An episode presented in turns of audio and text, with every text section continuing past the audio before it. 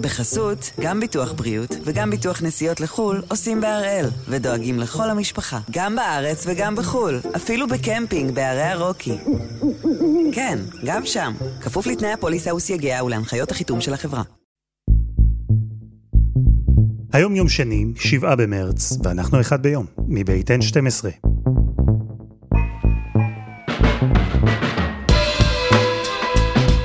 אני אלעד שמחיוף, ואנחנו כאן כדי להבין טוב יותר מה קורה סביבנו. סיפור אחד ביום, כל יום.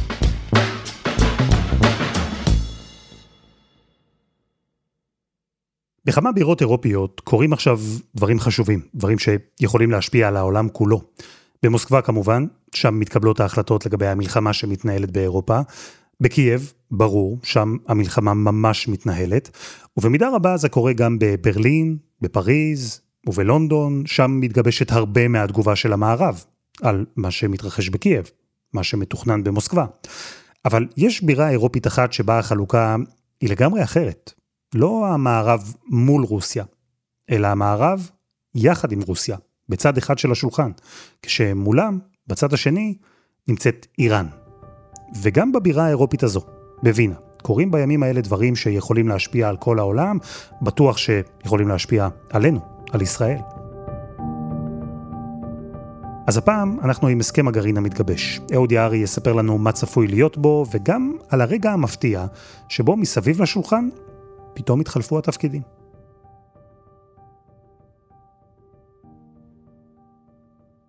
אהוד, שלום. אהלן אלעד.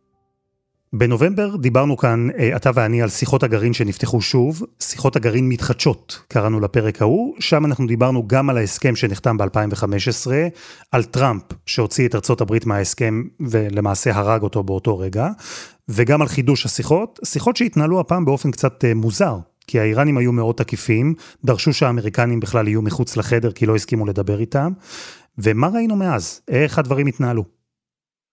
מה שראינו מאז הוא שהאמריקנים לא יושבים בחדר, וגם כשסגנית הנשיא קמאלה הארס שלחה מסרים במינכן לשר החוץ האיראני שהיא הייתה רוצה להיפגש איתו, הוא דחה אותה בבוז, אבל גם כשלא ישבו באותו חדר, ראינו מהלכי התקפלות מהירים של האמריקאים, עד כדי כך ששלושה מהבכירים בצוות המשא ומתן התפטרו בטריקת דלת. למה? מה קרה שם? הסיבה היא שראש המשלחת האמריקנית רוב מאלי הסכים באישור הנשיא ביידן להסרה סיטונית של כמעט כל הסנקציות שהוטלו על איראן בלי קשר לנושא הגרעיני. אנחנו מדברים על הסרת הסנקציות מכל האימפריות הכלכליות של המנהיג העליון חמינאי ומשמרות המהפכה, אנחנו מדברים על שחרור מוחלט של ייצוא הנפט האיראני שיקפוץ במהירות. אנחנו מדברים על הוצאת הבנק המרכזי של איראן מתחום הסנקציות, כך שאפשר לעשות עסקות דרכו, מה שאי אפשר היה בעבר, אנחנו מדברים על זה כמובן שהאיראנים יכולים לחזור ולסחור בדולר.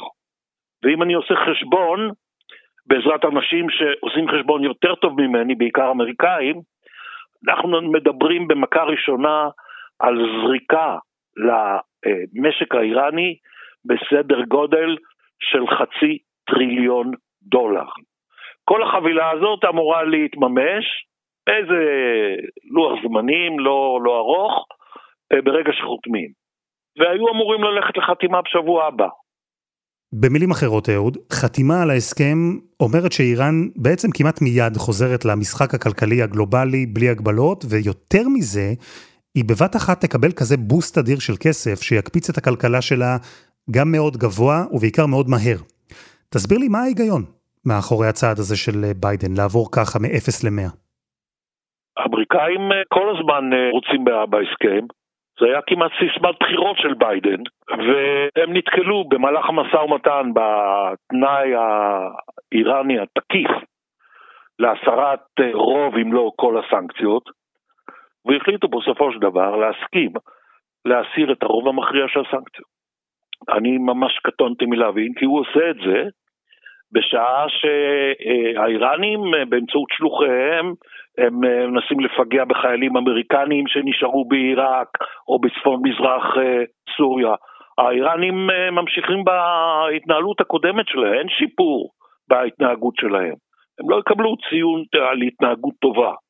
אבל האמריקאים החליטו, הממשל הזה החליט, שהוא רוצה לחדש את ההסכם כדי לא לעמוד בפני הדילמה מה עושים. פעולה צבאית, החמרת סנקציות, הם פשוט רוצים לדחות. אבל הם דוחים את זה עכשיו, אלעד, וזה חשוב. הם דוחים את זה עכשיו בנתונים אחרים לגמרי ממה שהיו ב-2015. אבל מה השתנה? אתה אומר שההחלטה האמריקנית לדחות את הבעיה ולא לטפל בה, זה היה אז, וזה נכון גם היום. גם הכוונות האיראניות להגיע לפצצה היו אז וגם היום. אז איפה בעצם הבעיה לחדש את אותו הסכם מ-2015? למה בהכרח ההסכם של 2022 נחשב כהסכם פחות טוב? למה אי אפשר לחדש אותו? כי הנתונים בשטח השתנו. האיראנים היום עם צנטריפוגות הרבה יותר מתקדמות, הרבה יותר מהירות, מעשירות פי כמה יותר יעיל ויותר מהיר, האיראנים עם יותר מתקנים עמוקים בתת קרקע, ויכול להיות שהוסיפו מתקנים שעוד לא נחשפו. האיראנים צברו חומר בכמויות שהיה אסור להם לפי ההסכם, אבל לא היה להם בעבר.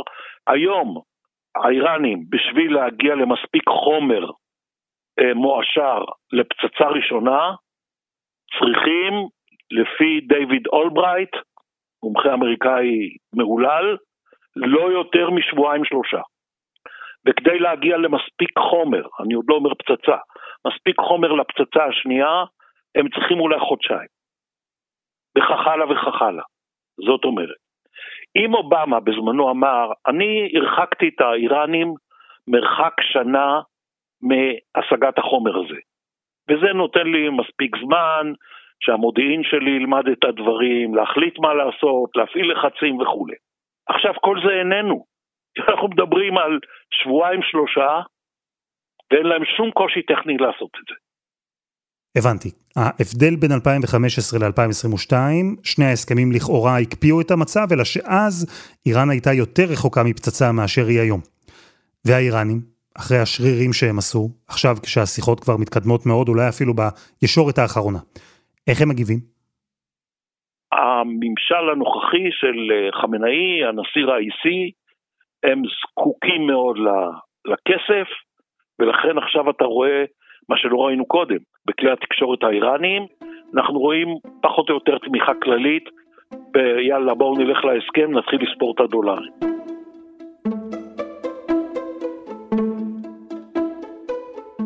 אז זהו, שלפי לוח הזמנים, השיחות היו אמורות להסתיים ממש בימים הקרובים, היו כבר דיבורים על הסכם אוטוטו, קרוב. אנחנו והעולם כולו באופן טבעי התמקד בארצות הברית ובאיראן, בשתי השחקניות המרכזיות. אלא שפתאום בסוף השבוע, כשברקע המלחמה שהם מנהלים עכשיו באוקראינה, הרוסים, שגם נמצאים בחדר, הפכו למוקד. מה בכלל היה התפקיד של הרוסים בשיחות? הרוסים היו השושבינים העיקריים של ההבנות שהושגו בין uh, האמריקאים לבין האיראנים בווינה. הם היו בעצם המתווכים, כשהצרפתים היו הילדים הרעים, עם הרבה ביקורת על הוויתורים האמריקאים, ותביעה על עמדה יותר קשוחה כלפי האיראנים, והנציגה הבריטית, אתה בלונדון אז תסלח לי, והנציגה הבריטית הייתה בתפקיד משני. גם הרוסים, אני חושב, במידה מסוימת, התפקיד שלהם היה מאוד ברור, אפילו די אפרורי. אמרת, בגדול סוג של מתווכים בין האמריקנים לבין האיראנים. אלא שבסוף השבוע האחרון הרוסים יצאו מהאפרוריות היחסית הזו. והדבר הזה קרה, מה, רגע לפני שהשיחות היו אמורות להסתיים, נכון? התוכנית הייתה הסכם בשבוע הבא, אבל אתמול, שבת, בא שר החוץ הרוסי לברור ואמר, רגע, רגע, אתם תסירו את הסנקציות מאיראן בכל רוחב החזית, ואני רוסיה, בגלל הסנקציות שהטלתם עליי עכשיו, לא אוכל ליהנות מזה. סליחה. ופה כרגע אנחנו עומדים. כלומר, פתאום הרוסים קשרו באופן ישיר בין הסכם הגרעין לבין המלחמה שמתנהלת באוקראינה, והם אמרו ששני הדברים האלה מפריעים אחד לשני? ברגע שהוטלו הסנקציות עקב הפלישה לאוקראינה, עכשיו הרוסים אומרים, סליחה, מה יהיה פה? הסנקציות שהטלתם עלינו, על רוסיה, עכשיו יפריעו לנו ליהנות מהסרת הסנקציות על איראן, לא נוכל לעשות ביזנס איתם? סליחה, רגע, רגע. ולמעשה, הפרשנות שלי, פוטין כרגע מאיים להעניש את ביידן.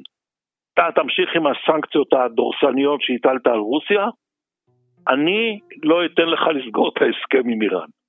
תישאר תקוע עם הבעיה האיראנית בגרון. זה האיום. פה חל היפוך בעמדה הרוסית.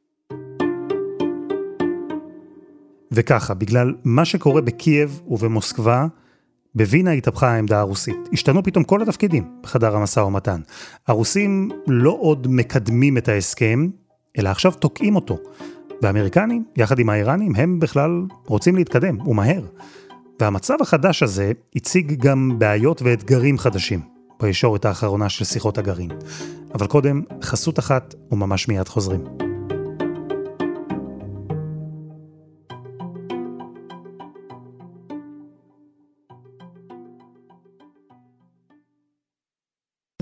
בחסות, גם ביטוח בריאות וגם ביטוח נסיעות לחו"ל עושים בהראל, ודואגים לכל המשפחה, גם בארץ וגם בחו"ל, אפילו בקמפינג בערי הרוקי.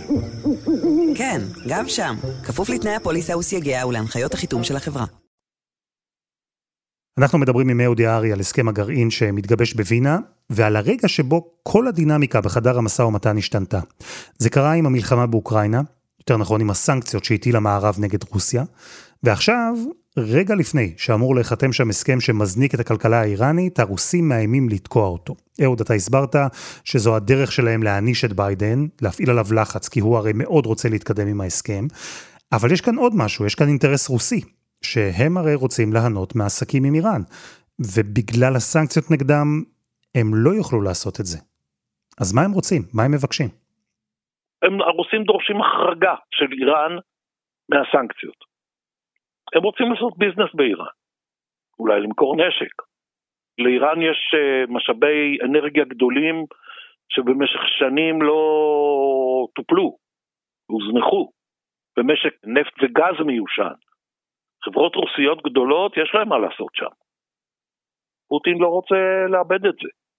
זאת אומרת, הוא שנלחם על, על כל שדה נפט זניח בסוריה, הוא יוותר מ- מרצון על הפוטנציאל של האנרגיה העצום שיש לאיראן? זו עמדתו. זה נשמע הגיוני, מבחינתו, מבחינת פוטין כלומר. ונשמע לי גם שהוא הצליח באיזשהו מקום לתקוע את ארצות הברית בפינה. כי הרוסים אומרים לאמריקנים, או שתקלו על הסנקציות נגדנו, תאפשרו לנו לסחור עם איראן, או שאנחנו נתקע את ההסכם. בכל מקרה האמריקנים יפסידו, לא משנה מה הם יבחרו. ובארצות הברית בינתיים מגיבים, אמרו משהו?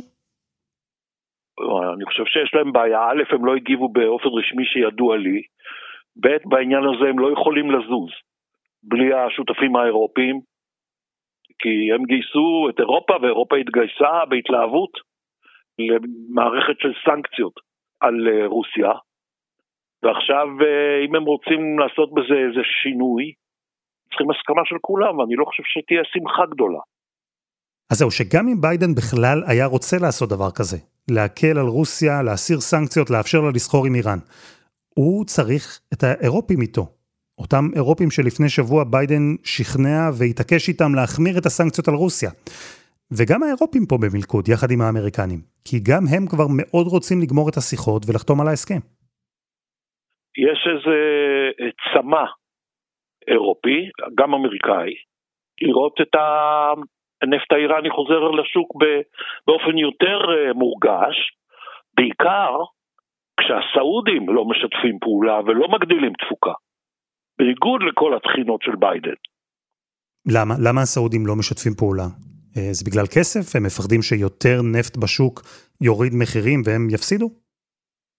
יש לה חשבון עם ההתנהגות של ביידן אה, כלפי יורש העצר הסעודי MBS. ביידן מפנה לו יותר משנה כבר כתף קרה, והבחור הזה בעצם מאותת לו, אל תבוא אליי עכשיו כשאתה במצוקה. בוא קודם דבר איתי בטלפון לפחות. זה מה שהוא אומר לו. ביידן לא מוכן לדבר איתו בטלפון, קל וחומר להיפגש איתו. שמע, הישיבה האחרונה של אופק פלוס, כן, האיגוד, הארגון של המדינות המייצרות נפט, שגם סעודיה וגם רוסיה וגם איראן וכולם בו, אתה יודע כמה זמן היא לקחה? כמה? הם התכנסו לדון בנסיקה המסחררת של מחירי האנרגיה. הישיבה נמשכה 13 דקות. באו שרי הנפט והשרים האלה והשרים האחרים מכל 20 וכמה המדינות, ישבו 13 דקות. זהו. וכמובן לא החליטו כלום. זאת אומרת, לא נענו לבקשה האמריקאית להגדיל במהירות תפוקה. איך אתה מסביר את זה? זה ממש כאילו הם עושים בכוונה. אה, עומדים בצורה מאוד בוטה, נחושה, נגד בקשה אמריקנית.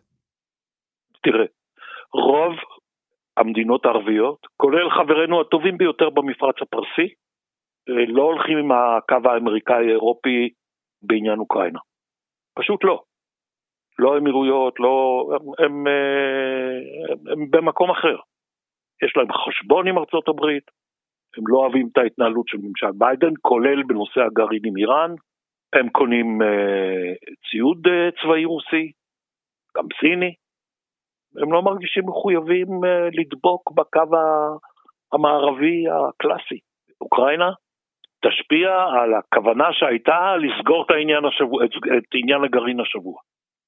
ואהוד, האיראנים הרי רואים את כל הבלגן הזה. הם רואים את כיפופי הידיים עכשיו בין רוסיה לבין ארצות הברית, הם רואים איך הסכם הגרעין איתם הופך גם הוא להיות כלי במשחק גדול יותר שבין מזרח למערב.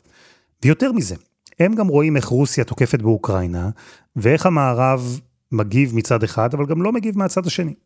מה האיראנים לומדים מכל מה שקורה שם? האיראנים לומדים מזה, ש...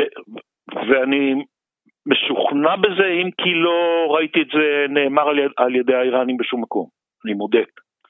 האיראנים לומדים מזה שאלמלא ויתרה אוקראינה על הנשק הגרעיני שלה, היה לה 1,900 טילים עם ראשי נפץ גרעיניים. היא הייתה המעצמה הגרעינית השלישית בעוצמתה בעולם. אלמלא ויתרה אוקראינה אז על הנשק הגרעיני והחזירה אותו לרוסיה, אלמלא זה, אולי פוטין לא היה בכלל מעלה בדעתו לפלוש לאוקראינה. זה מה שהאיראנים לומדים. מעניין, אז איראן אולי יוצאת מהימים האחרונים כשהיא מבינה את החשיבות של ארסנל גרעיני, אולי אפילו יותר מבעבר. והיא גם מתקדמת לעבר הסכם שמקרב אותה לפצצה גרעינית בהשוואה להסכם של 2015. עכשיו היא מתמודדת עם עולם הפוך מזה שהיה קודם. עולם שבו רוסיה מעכבת את ההסכם, בזמן שהאמריקנים והאירופים מאוד רוצים להתקדם איתו.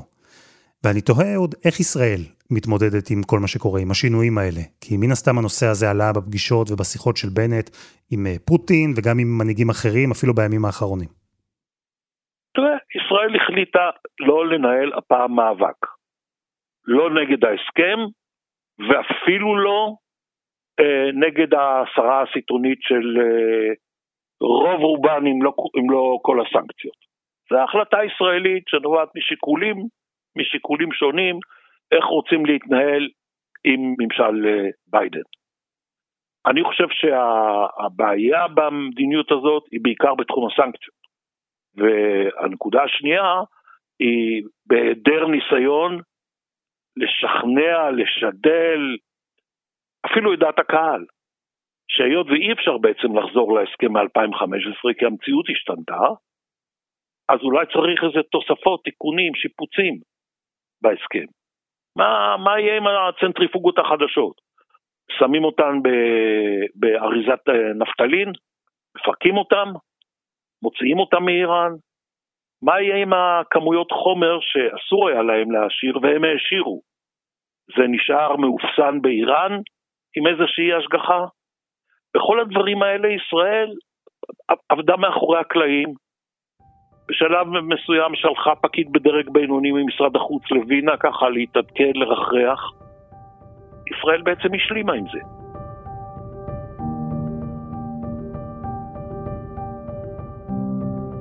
אהוד יערי, תודה רבה. תודה רבה.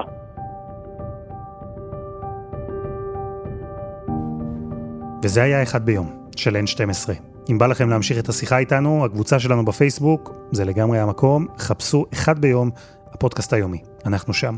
העורך שלנו הוא רום אטיק, תחקיר והפקה דני נודלמן, רוני ארני ועדי חצרוני, על הסאונד יאיר בשן שגם יצר את מוזיקת הפתיחה שלנו, ואני אלעד שמחיוף. אנחנו נהיה כאן גם מחר.